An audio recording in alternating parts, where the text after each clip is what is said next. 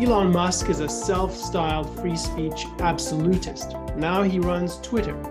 What does his management of Twitter now mean for the future of freedom of speech in America? Our second topic today Brittney Griner's return from captivity in Russia. What is the Biden administration's high profile swap of Griner for Viktor Bout, who is a notorious Russian arms dealer? What does that reveal about American foreign policy? Welcome to New Ideal Live, the podcast of the Ayn Rand Institute. I'm Elan Journo. Joining me today is Onkar Ghate. Welcome, Onkar.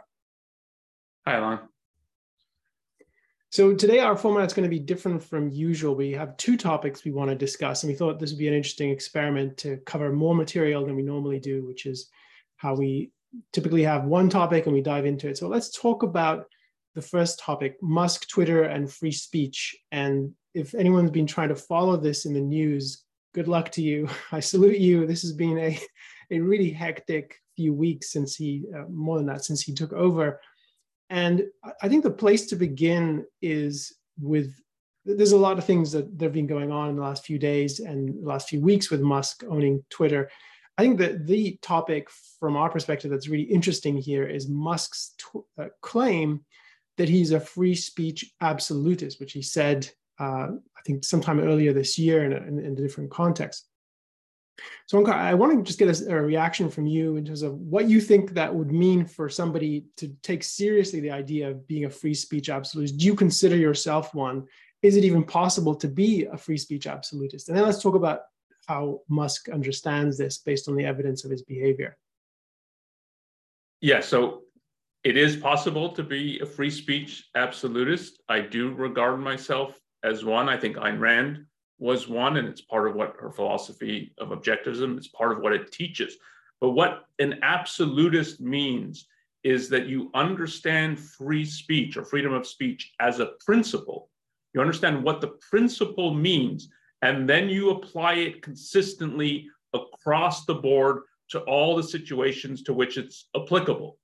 And my view of Musk is he cannot be a free speech absolutist because he does not understand the issue of free speech at the level of principle. So there's not an issue then, does he fully embrace the principle or does he reject it in certain ways? Does he think there's exceptions to it and so on? I don't think he understands it as a principle. And that's not because he's um, stupid, obviously. It's because he's just ignorant. It takes work to understand this whole issue, to understand it historically, to understand where the First Amendment in the United States Constitution came from, what were the arguments in support of it. And if you haven't put in the work to understand that, then you can't understand freedom of speech as a principle. And then there's not an issue. Are you upholding this principle as an absolute or not? And the, why this is so important, I think, is because it's being framed as this is what a free speech absolutist looks like. So, what, because he self describes as that, because he's such a prominent public figure, that now his actions are being ascribed to, well, this is what free speech absolutism looks like. And it's not what free speech absolutism looks like. And so the danger is he's going to give free speech a bad name. Um, or he's going to just misrepresent what it actually means. And so that that's what I find most worrisome in this whole situation is not how he's so far managing Twitter and so on. It's the whole characterization of the way to understand what's happening is you have a free speech absolutist at the helm of Twitter, and this is what that looks like. Um, so we can talk about what it actually means to mm-hmm. regard freedom of speech as an absolute, but that to me that's that's the most important issue of what is going on now and how it's going to color the public debate. And that public debate includes that government saying, well, if this is what freedom of speech as an absolute looks like, we need regulatory power, power to limit freedom of speech. And then like there's something wrong with the First Amendment and on and on. And there's many people who say that today. And this is going to give them ammunition, I think. Yeah, I want to come back to that because already at least one of the journalists who was anointed by Musk to to be part of the Twitter files, which we might mention a little bit uh, later in the conversation. Bari Weiss, who used to be at the New York Times, now she has her own platform. She wrote one of the inst- several installments of the Twitter files, and she's come out saying this is too much power for one individual. This is what it looks like. We this is a problem. I, I think we need regulators to step in, and I think this is partly a reaction to the context that you're describing. I want to walk through some of the de- the developments because there are two threads here that so in terms of thinking about what would it look like to be an advocate for the principle of freedom of speech just in order to get into that there, there are a couple of threads here one is just musk before and independent of owning twitter uh, and then there's Trump, there's Musk since owning Twitter, and I think let's talk about the the stuff he's done most recently because this is where the allegations of he's a he's a hypocrite and he doesn't really mean it and he's he's uh, a fool the, these I think are the, what people will find most credible. Um, so I just want to walk through some of that and then talk about is this really hypocrisy or is it just how do you think about the what do you think then is the evidence that he's not understanding it versus its hypocrisy? Because I want to just clarify that. So just to give people a whirlwind summary of a lot of uh, things that we can't get everything in here, but so just as context, so Musk becomes the owner in the last few months and prior to this, he's said things to the and I'll quote some of his tweets. He said in November 6th, my commitment to free speech extends even to not banning the account following my plane, even though that is a direct personal safety risk, end quote. And then what people are pointing to is that on December 14th, Elon Musk suspends the account or, or bans this account that is tracking his flight, the, the flights of his private jet in real time. This is the account called Elon Jet and people are up in arms how could this possibly be? You said you wouldn't do so. And he comes back with an, an explanation that he felt there's a particular situation with his son uh, one of his children was in uh, in danger or could have been in danger. This puts a target on their back. And then a whole number of things cascade. And i'm just going to touch on a couple of them. Uh, there was when he came into Twitter, he said, Well, I'm going to reinstate a number of people who were banned, including Donald Trump, and which he actually did. And I think that was the result of a poll. And he's the numbers, hundreds of hundreds, if not thousands of accounts that were previously suspended or banned were reactivated. In the in the wake of banning this account that tracked his plane, there was a suspension of a number of journalists who were reporting on it. And so journalists who were big users of, of Twitter then again, there's a big uh, uproar about this. How could you be a free speech absolutist? And now you're banning people who are talking about what you're doing, who are journalists, and this is uh, a, a, big embarrassment for you. And then they get unsuspended. And then there's a poll about, well, what do you guys think? Should I should I continue being the CEO of Twitter or not? And there's, there's a lot of sort of public engagement throughout this whole uh, process. But just to summarize, then, so one of the major claims he made in, in the vein of being a free speech absolute is that he wouldn't ban a specific account, which would seem like an edge case to most people.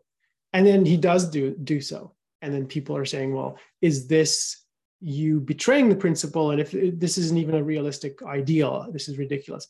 So I want to just get your thoughts on what how do you navigate a situation like this?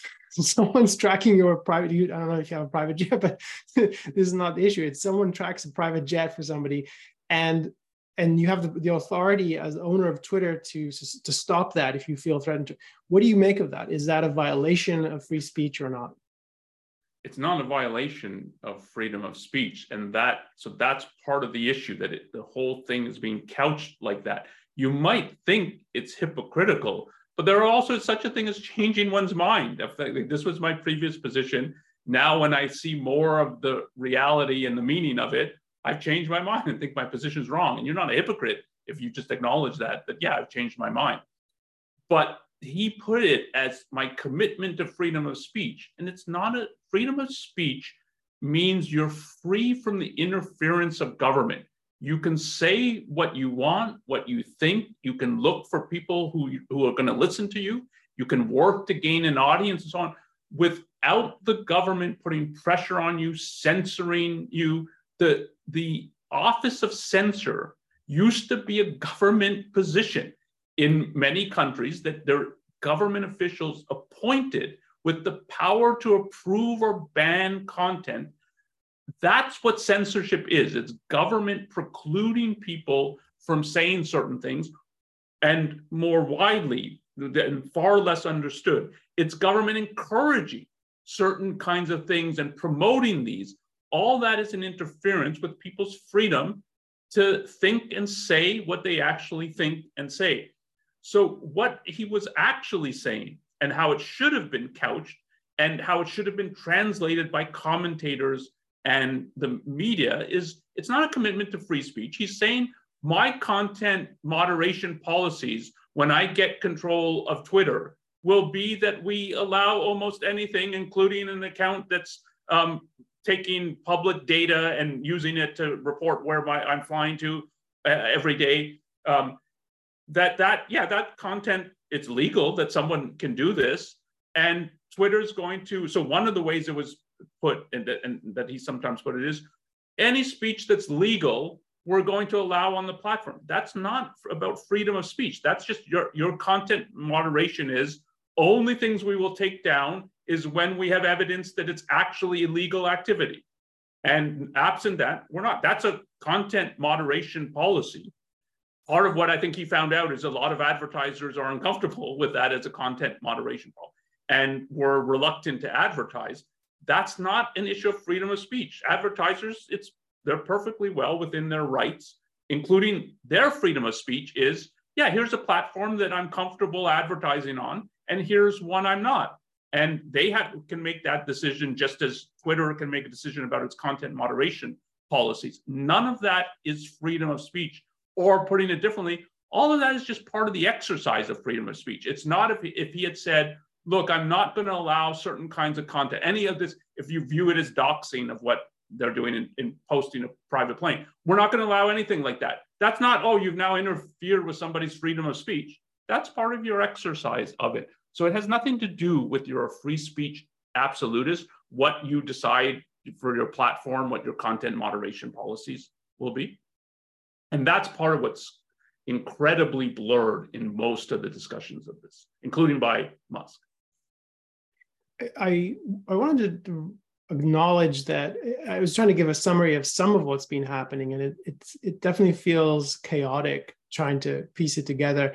I don't know if that's actually because there's so much happening or it's being reported in a certain way. But there's definitely a lot happening, and particularly throughout this period, uh, Musk has been encouraging a number of journalists to reveal uh, insider information about Twitter during the before his his tenure as a way of I guess it's a transparency exercise. Like we're, we're going to show what actually happened in the past. People are upset. We're going to be more open. I'm not totally clear about the the purpose of this Twitter files. Maybe we can come back to that. But uh, the the important thing I, I wanted to bring out is that I agree. I, I don't think there's evidence to think he's lacking in intelligence. In fact, I think it's quite the opposite. I think he, he's super smart. But I eh, but I agree with your assessment that he, there's ignorance here. But I, I do think it's it's it warrants criticism that there's a a lot of behavior that seems erratic and even arbitrary, and or at least hard to understand from the outside. I mean, at, at minimum, and it's it. I don't know if he's getting advice or if it's all his decisions or if he's reacting, but that does seem it seems strange. I don't think it's good for Twitter as a business, and it certainly it reflects strangely on him that this is how he wants to run this massive company. Yeah, it yeah for sure it comes across I think to most users and and the public more generally that it's erratic, it's reactionary, it changes every hour or six hours they say now this is the policy, and then some fairly obvious implications of that policy come to the surface, and then oh maybe that shouldn't be our policy, and we change it. So it's it's yeah, it comes across as short-term, reactionary, capricious.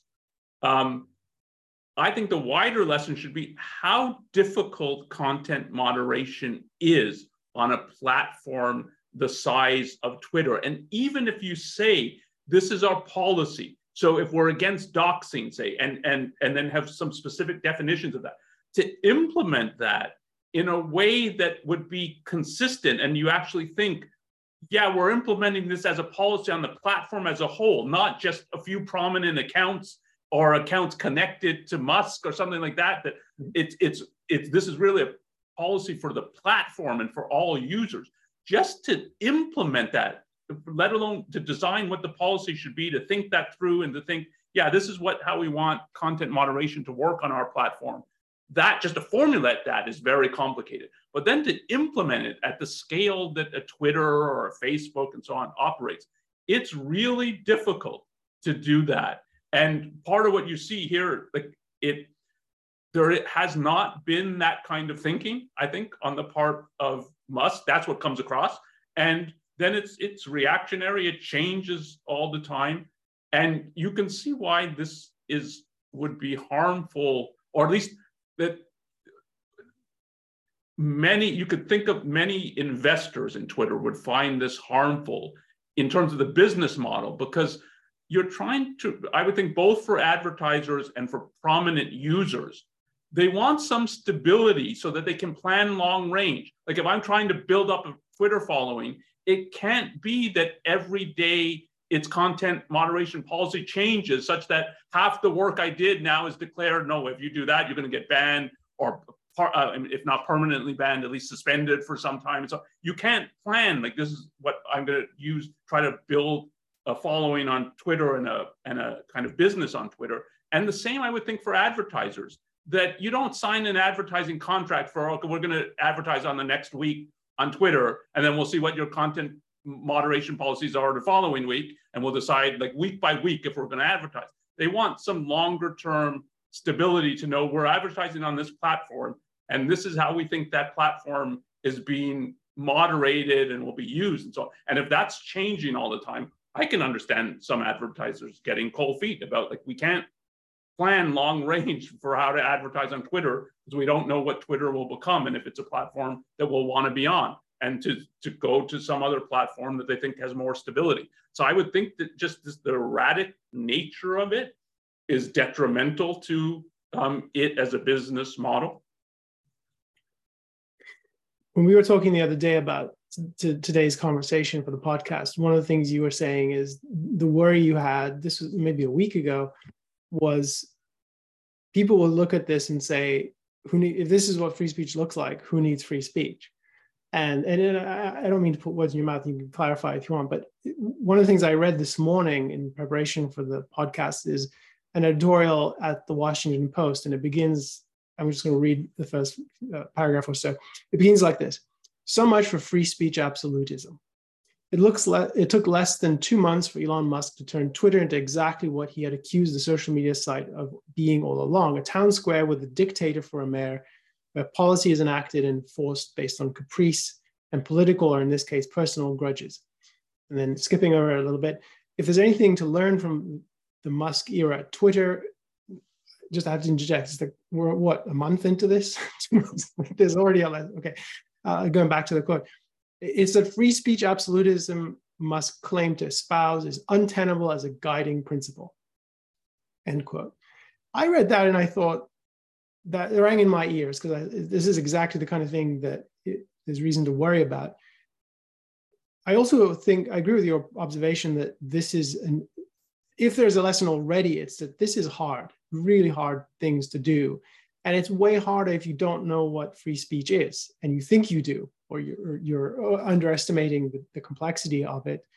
Um, I'm curious. Do you want to talk a bit about the the Twitter files that have come out so far? I know there's, another one out this morning which I haven't had a chance to read. Um, but one of the things that struck me, I forget which one this was in, and I have to say I, I just read through them very quickly. I didn't I didn't have time to process them all. But one of the things that leapt out at me is that in the analysis of the way some of the executives at Twitter were making decisions in real time about what to do. Does this apply? Does our policy apply? Is this a violation? Uh, we didn't see this until this was revealed. And of course, these are selections made by journalists. We don't have the full threads of the emails. And it would be really a significant work of forensic and research to, to, to present a, a fully objective picture. But based on what these journalists have surfaced, it's not as if this was easy for people at Twitter either. and they were making decisions that I think on the outside definitely looked erratic, maybe much less erratic than than Musk's decisions. But these are really hard decisions even for them. And in the emails that have surfaced, all the caveats I mentioned earlier, but again, even in these emails, it, it I see people who are really trying hard to figure this out and they're working on a scale that's that's gigantic it's it's hard to even understand and this is just in english right i'm sure there's other countries and other languages that they have to monitor. But just eh, for this market, the, the, the Anglophone market, it is just so difficult. Uh, and there's more things to say about the Twitter files and things that have come up that, that I think do implicate questions about freedom of speech. Um, but I just want to get your reactions if you if you had a chance to read through any of those. Um, yeah. So let me say one thing of first of what you brought up before about this being couched as free speech absolutism. And then it sort of, well, if this is what it looks like, who needs it? So you brought up the Washington Post story and, and notice it in that it was a characterization of him like a dictator. And it's like we don't want a dictator. Obviously, there's something bad with a dictator. And and that that's not right to think of it like that, but it's encouraged by the putting the whole thing under freedom of speech. And you brought up Bari Weiss, and I think that that what you brought up is important there because she thinks of herself on the side of freedom of speech. And if you allow it being couched as, well, okay, we now have a free speech absolutist at the head of Twitter, but I don't like what he's doing and so on. Even her was uh, something. Well, we, this has to be regulated. You can't. One man can't have this much power. And so, and that is if what happens is government starts to regulate Twitter and other social media that is the death of freedom of speech in social media. And you have people now who think of themselves as pro freedom of speech saying, well, look, it looks like we need something like that. That's what this conceptualizing it in this wrong way, that's what it encourages. And, and part of the tragedy is it encourages even the best people to think, oh, yeah, there, there's something wrong with freedom of speech if you don't understand it as a principle. And then you put the, the, the release of these Twitter files as an issue of transparency. I don't think of it like that. And I don't think even the issue of transparency applies to private entities. It applies to a government of is are we actually seeing the way in which the government is wielding power? And in a free society or semi-free society like ours today, this is an issue. The government is our representative they can't be keeping things from us other than in a military or like police context where there's some issues of why they have secret investigations and so on or can't release everything now. But there is an issue for government of it being transparent to the citizens whose representative it is. Twitter is not the representative of, citizens. There's not an issue of transparency. Um, and if in this case, it's a few journalists combing through whatever they've been given access to, but they can't just roam around the company and its servers and get all kinds of things. It's electronic communication from email, Slack, and there might be text messages and some other platforms. If you just stop for five minutes and think, we both work at ARI. If someone got access to our email and Slack, but doesn't have access to meetings where things are discussed in person. There's not a recording of it. And um, so, so all kinds of things are unseen that are taking place and you can't get access to. And now you're trying to reconstruct, well, this is what happened. This is what the full debate was. And you have some emails and some Slack things, but you don't have other things. Um, can you really reconstruct that? And how difficult, if you even think you can, how difficult that is. And then if you don't have full access even to the electronic communication, is it would there even be electronic communication that if I had access to, I would think of, okay, this would put it in a different context. I'd have a different interpretation of it, let alone all these other things. And I know for sure, for just my communication at ARI, someone could get a hold of a number of emails in Slack and point paint my view with some justification of using just that evidence as my view of such and such must have been this. And they're wrong about it because sometimes in email or Slack, you're playing devil's advocate because something's come up in a meeting and you're pushing back just to make sure this has been fully thought through. It's not your view that you're articulating, but you're part of your role, and often this is your role as an employee, is to push back, to give a devil's advocate, worst case scenario, and so even though that's not your view. So the idea that you can comb through records like this, even if you get some privileged access and know fully what happened, that's very difficult. And it's not an issue of transparency. I actually think there's part of a public relations thing going on here of to paint the previous management as really bad to make present management look better.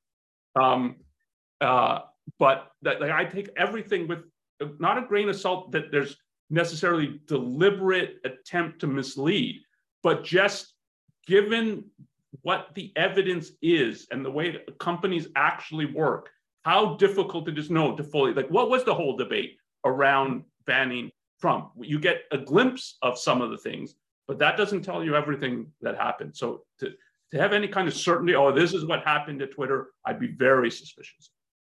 Yeah, just to build on that, I, one of the things that I found interesting is the one of the I forget if it's Matt Taibbi or Bari Weiss or one of the others. They highlight the fact that one of the executives has so many meetings on his schedule with the FBI that it became sort of an internal joke and oh they're hand in glove they implicate and they're really insinuating all sorts of things about the collaboration. And then there's other threads that suggest there's fbi pressure.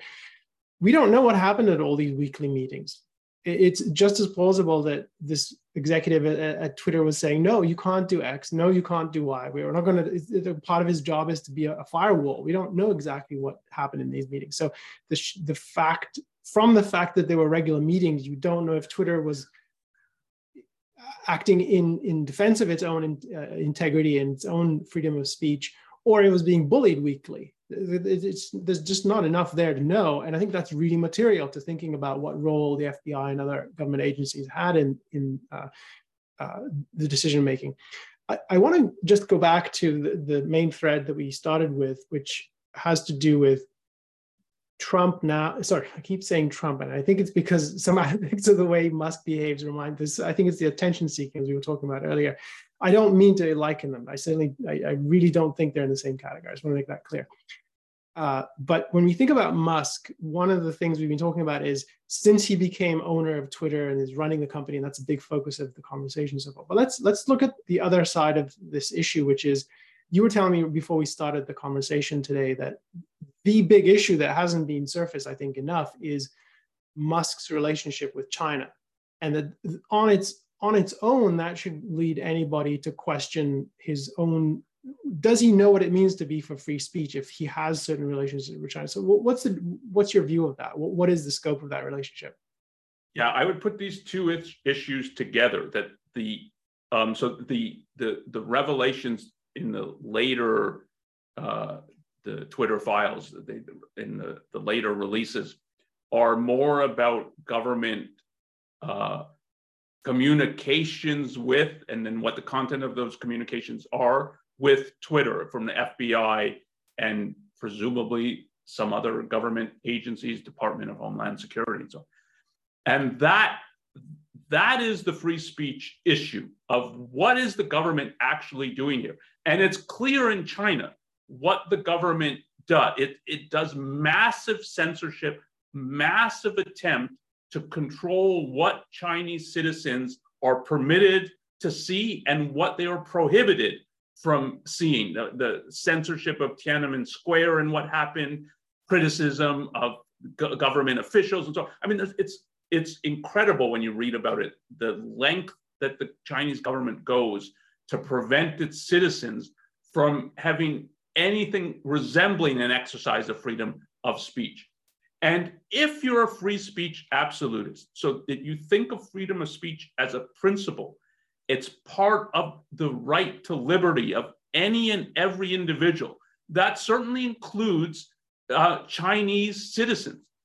And so, if you are a free speech absolutist, you would have such a negative view of what the Chinese government is doing and you would not go along at all with what they're doing. But because Tesla has um, such a presence in China, factories, it's one of their biggest markets. there's certainly speculation that I don't think is unreasonable that Musk is soft on China. And you can see in interviews that he is. So, for instance, the Starlink, when he activated these for Ukraine to help them communicate in the face of Russian bombardment and jamming of internet and cell phone and so on. That, and he put it as like, this is freedom of speech. I'm not going to shut these down without a gun being pointed at my head sorry, I'm a free speech absolutist, or something like that is, is the basic content of it. But when he's asked about, um, he says the Chinese government contacted him and said, are you going to put up Starlink over China? Because we really don't want that. And it was no, we're not going to do that. There's certainly no plans for that to happen. And he's even published articles in um, venues that are run by the Chinese government. And Nobody who's pro freedom of speech and thinks of it as an absolute principle, part of the rights of any individual, would do such a thing. And it, it again doesn't make him the biggest villain there ever was. But the idea that one would brand him as a free speech absolutist, the best thing you can say about it is he doesn't know what freedom of speech is. And so it, it, there's no way he can think of this principle as it's an absolute. He doesn't know what the principle is. I, in regard to China, I have a more negative view of that.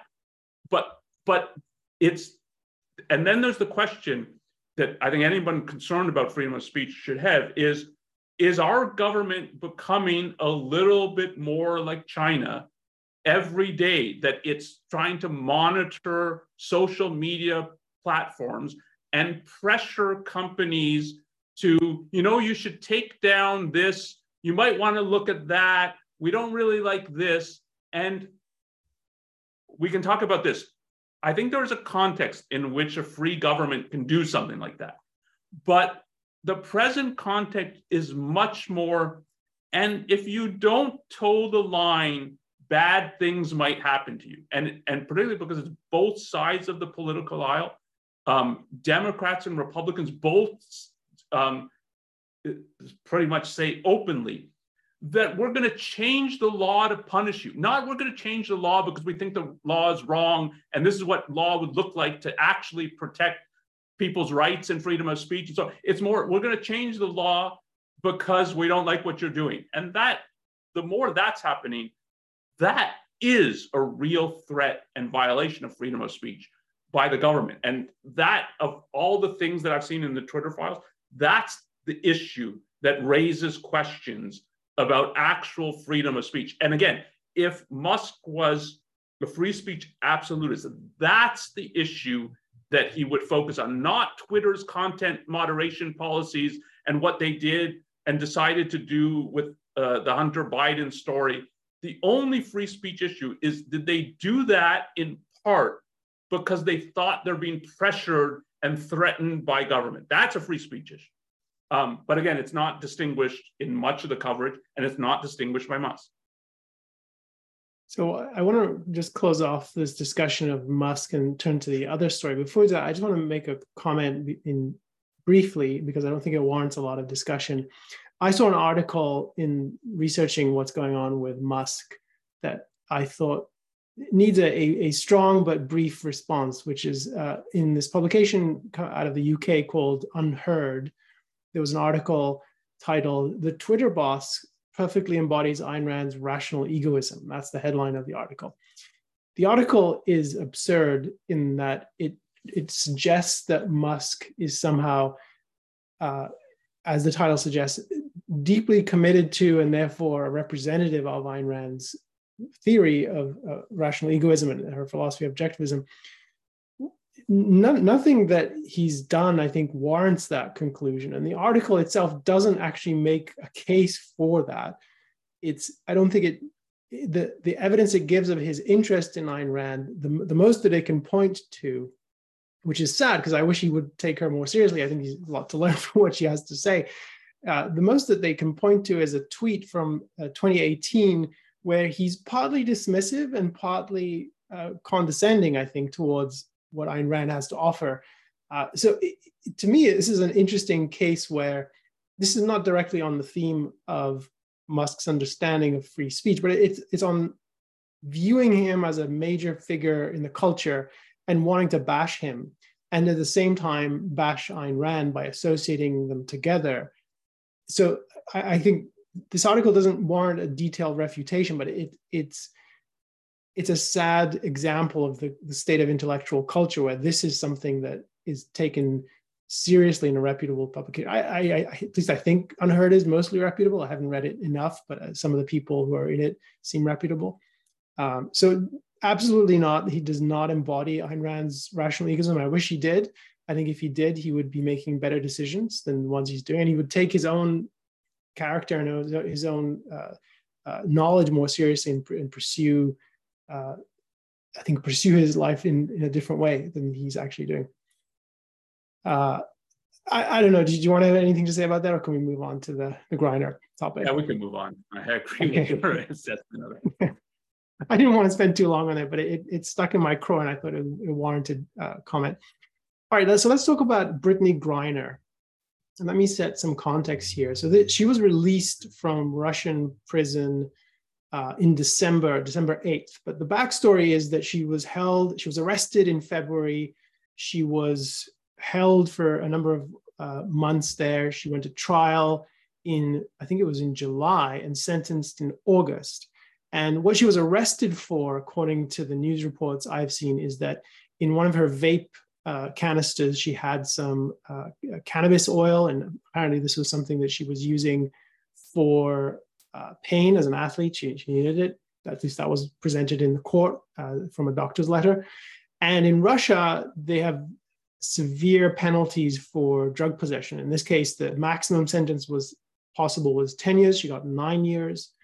And what came of this is an effort from the Biden administration over several months to, to get her released. And the way they did this is through a prisoner exchange or prisoner swap. Uh, and what happened is that she was found guilty and sentenced to, to nine years. And then it, since then, since August, and I think even before that, there was uh, diplomatic efforts to, to uh, connect with Russia and offer them uh, a prisoner in exchange for two American prisoners. So the other American prisoner is, I think, is uh, Paul Whelan, who was a former Marine who was who was in, in prison in Russia. And the idea was the U.S. would give the Russians someone they wanted very much. This man called Victor Bout, who is a convicted and notorious arms dealer with a very colorful history uh, he, he's known as the merchant of death. And the, the reason he's in prison in the US is that he was convicted on charges of selling arms to groups that were committed to harming American citizens. So he was uh, caught in a sting. Now, that's the backstory. And I, I, thought it'd be interesting to pick apart some of the features of the story that, may, that, that are important for understanding what to make of this. So is this a, is this a success of diplomacy? Is this something that should be replicated because there are other prisoners still? Because Whelan wasn't released, he wasn't part of the deal, he was left out. What to make of that? So I, am interested in your perspective because you wanted to put this on the agenda for conversation. So what, what's your perspective Onkar? My basic perspective at the time, and it remains that so now, is that the whole thing's outrageous um, and th- that, and particularly what is outrageous is the way our government is thinking about the situation, what its foreign policy or lack thereof is if it's going to engage in this kind of activity. So it, it's important to say, but it's not the essential, but it's still important to say that um, possession of cannabis, cannabis oil should not be a crime, let alone that you can get 10 years for the, the possessing it. So this law, and you can put law in quotes, I think, when you're talking scare quotes, when you're talking about Russia. This law is a unjust, non-objective law. There's not any reason for this law to be on the books. But when you go to Russia and travel to Russia, work in Russia, live in Russia, it's, I think, inescapable that someone can't be ignorant of this, that the whole Russian system of government, including its, the legal branch, is non-objective. So this is par for the course. It's not, oh yeah, like it's got a basically legal objective system. And I didn't realize there is one law against possession of cannabis, oil. and you can view it as like I'm a, uh, the how unfortunate it is that I didn't realize this. It's I would. I mean, for instance, I will not travel to Russia. I will not travel as a tourist, even though there's, particularly in St. Petersburg, things I would want to see. But it is the, I view the whole system of government as uh, corrupt, non objective. Things like this happen to, in Russia. They happen to Russian citizens and they happen to foreign nationals. And it's just to go to Russia is not high enough on my to-do list that I would risk those kinds of things. But if I did go, I would know I'm risking these kinds of things and not if okay that there's I've come run afoul of some um, government official who then uses his corrupt power to go after me. That now the government is going to step in and in some kind of foreign policy way now work for my release and so on. I can't. I, you can't have that kind of power over what the US government is going to do, what prisoners it's going to release. Um, I mean, I know you've thought a lot about this. Like, what is the difference between what happened and negotiating with terrorists? I mean, here it's an official government, not a terrorist regime trying to become the ruler of wherever Palestine, but like, what is the difference between what happened and negotiating. And supposedly our policy is like we will not negotiate with terrorists. And what is the difference? What and that a private citizen can put you in that position that it's oh now it's like we've got some kind of obligation to get this person out of Russia. I find that very troublesome that that people can think that that's what our government should be doing. I agree. I don't think there's an essential difference. And in fact, what Russia is doing in Ukraine is is is a kind of terrorism, right? They're trying to intimidate the Ukrainians into surrender. So in, in it, it is a country that's recognized, its, its sovereignty is recognized on the UN Security Council, but it is in, in material terms, in, in, in essential terms, it is as much of an enemy of freedom as, say, ISIS or one of the Palestinian terrorist groups or Iran or something like that. I wanted to stress a point that you were raising, which I, I don't think people are as sensitive to. So she's been flying back and forth to work in Russia as on the off season to play basketball. Apparently, it's very lucrative. So as you were saying, she's been going back and forth. So it's not her first visit to Russia. I didn't know this was a thing. And, and again, I'm not trying to uh, blame her fully for what's happening here because it's a big part of the problem is this. She's in Russia, and Russia is not a place you should want to be. I just want to relate an anecdote that about 10 years ago, someone I know was working in Russia as just flying in to do deals and, and, so, and so and they told me a story about a colleague who not famous, not part of any major athletic league, just someone in a mid-level company, mid-level in some big company, going in to uh, conduct acquisitions of land and property uh, for investment. So not someone that the government of Russia has any reason to think is trying to do them harm. In fact, it's bringing in foreign investment.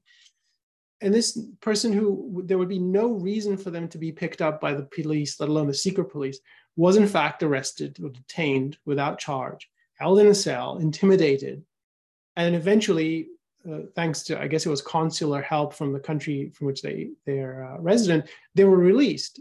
But you can just imagine the brutality of what that experience was like and this is just someone like a road warrior flying in and out of Moscow a few times a month to do deals from Europe. And this is a normal thing. And so the, the person who told me this story said, Yeah, we have to be wary of that. And I have console on my speed dial. I know that's the first call I'm going to make if I get arrested. And this was 10 years ago. And so to me, this is part, part of what is alarming about this is companies send their employees to Russia to do business. And it's not because they're being completely reckless. It's they're doing it because months before that, the president of France or the, the prime minister of the UK, they're going there and shaking hands with, the, with Putin and saying, yeah, we're all about making deals with you. Let's invest in Russia. This is a great place. We want to do business with you. So they're opening the doors for companies to go and encouraging it, not with, with um, not in the way they encourage certain kinds of activities like with, with um, rebates and so on, but they, but diplomatically they're encouraging it. And at the same time that they're doing that, that you have these photo ops of Putin and, and world leaders and, and the idea that Russia is a destination for capital, at the same time that they're doing that, there's a, at least up until Ukraine jolted a lot of leader, leaders in Europe and other, other parts of the world into having some more reality based view of Putin there wasn't a, a, serious reckoning with the fact that Putin is a tyrant. He's a thug. He is uh, he was rising into the role of dictator. So at the same time that it's the message that companies get from the foreign policy of European countries, and particularly the U.S. Com- uh, uh, government, is Russia has some bad elements to it, but it's okay. Go do business there. And I, am not saying this absolves the companies of going uh, completely, because I think you still have to have your own judgment. You, you can't just say, well, it's okay for the government to recognize Russia, and we can, but there's still risk, and you have to manage your own risk and, and so forth. So it, but it does create a certain climate where it masks the reality that you're dealing with terrorists. Like if your employee goes to Russia and is held in a police cell for 48 hours for no good reason, just to intimidate them, to make the deal go through at a lesser cost to whoever's pushing, pulling the strings behind the police in that town, because often that's part of what's happening, right? They want the deal to happen, and so if that's what's happening, it's a little more understandable that people go in with a, a blithe perspective on, yeah, well, it's Russia and, and, how bad could it possibly be? So to, to me, it's another perspective on your point about how could this even be our foreign policy? Like part of the function of a good foreign policy or rational foreign policy is to guide companies and individuals to tell them, look, if you go to Russia, you're on, you're on your own. You might as well go to the moon. We're not, we're not going to come and get you. Like if you if you go to ISIS territory five years ago, never come back, or we don't even want you back. You, you can't be a citizen. We're going to disown you. Or, or we don't expect a rescue mission. If you're going into a war zone that we have nothing to do with. Uh, and I think this is the absence of that is is evident in this Griner situation, where she's going back and forth to Russia for years now, working there. And as you said, the, the, the laws, well, such as they are in Russia, are well known. The risks are well known. And I think the, uh, this is a, a facet of what happens when you don't have a focus on the, what are your interests as a nation? How do you navigate that through diplomatic means? And what do you think of other countries? Is it really right to send americans to russia and tell them yeah well we have an embassy we have representation you're going to be okay we'll, we'll bail you out maybe it should be exactly the opposite. The, the travel warnings that you get from some countries it's like yeah there's a problem we don't advise you to travel and it has to be russia's invading ukraine that, that's the level at which it the kind of guidance you get. Well i don't need you to tell me that. I can see the tanks. I need you to tell me okay the risk profile here is such that you don't want to do business here. And if you do none of your assets are safe. And we're not going to help you with that. That's the kind of thing that you would need. And i think it's a hard thing to do but it's it's really essential uh, for the reason you mentioned like what i'd love to see parts of russia. I'm not going to go there. I'm not going to go to china either because I, I think similar things can happen to you um, so yeah, I think it really underscores the need for a rational policy and the absence of it.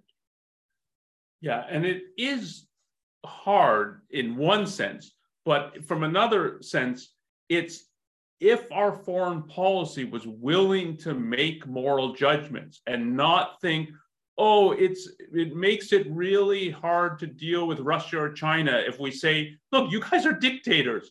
And we as a country are against dictatorship. We think dictatorship is evil. And it applies across the board. And so to your regimes too. And if you had any respect for your people, you would step down and try to move the country to freer institutions, not try to amass power so you're even a great, more powerful dictator.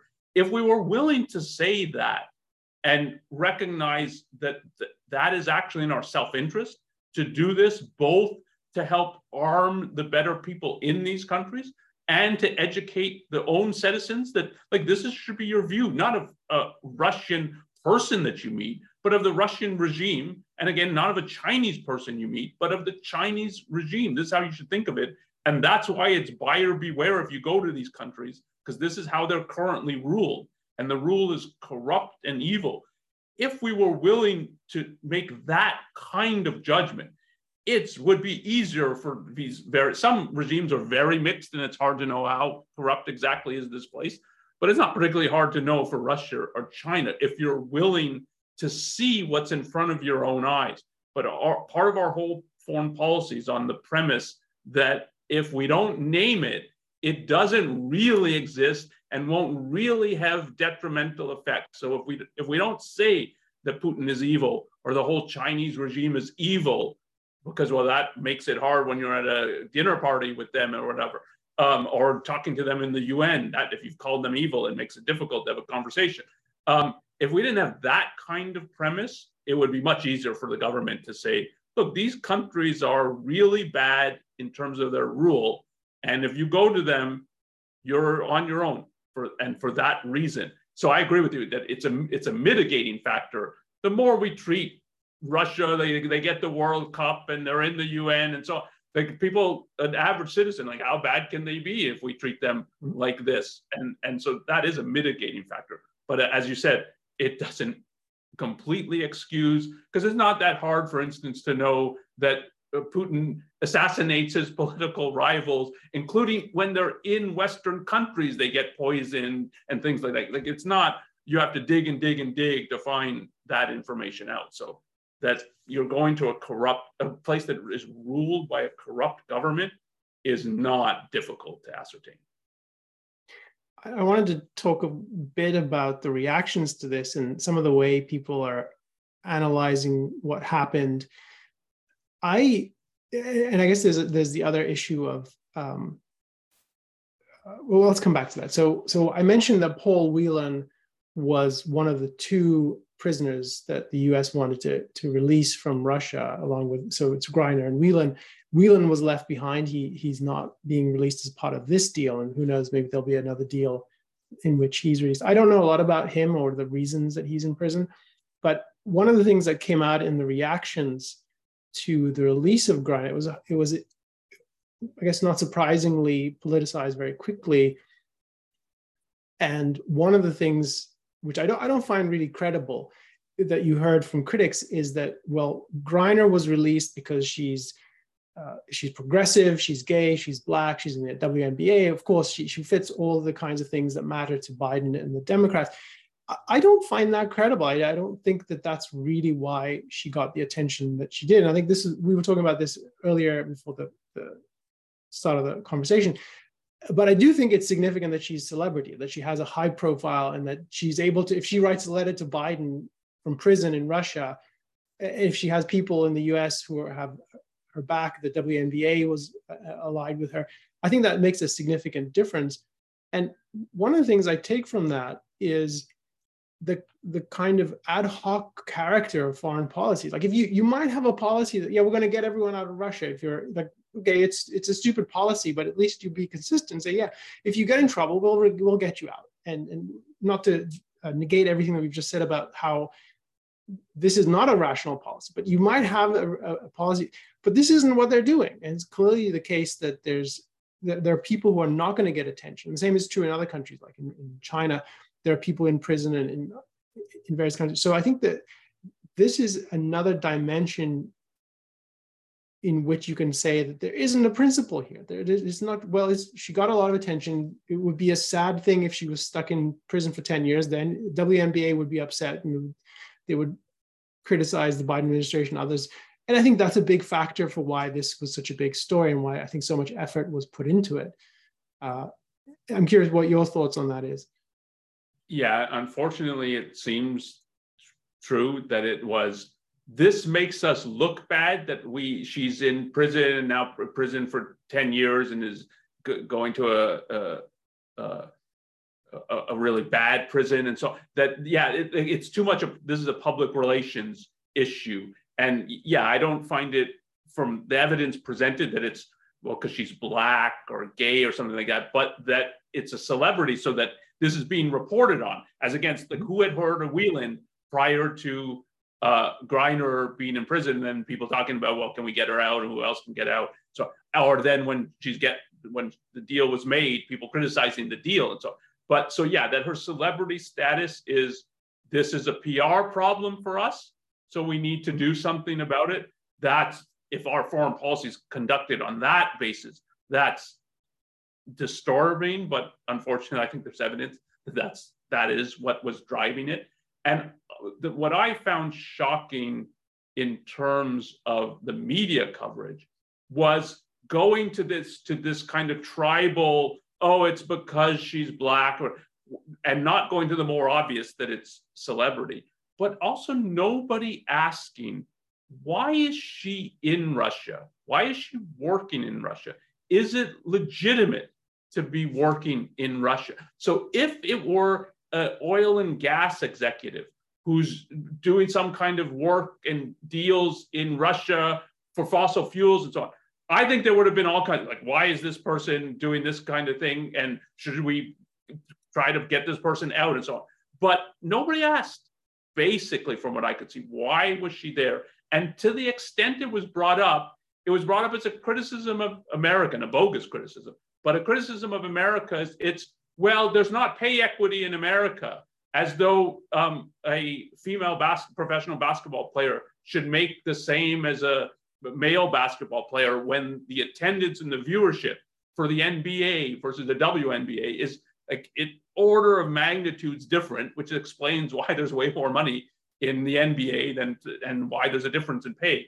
Um, that so it was a criticism of the U.S. rather than yeah, there might be criticism of her for going to Russia and thinking of it as yeah, this is just like going to a different state in America and everything should work the same. And then if I get into trouble, um, the US government should bargain and release. I mean, his name is the merchant of death. He was convicted of helping armed people killing American soldiers.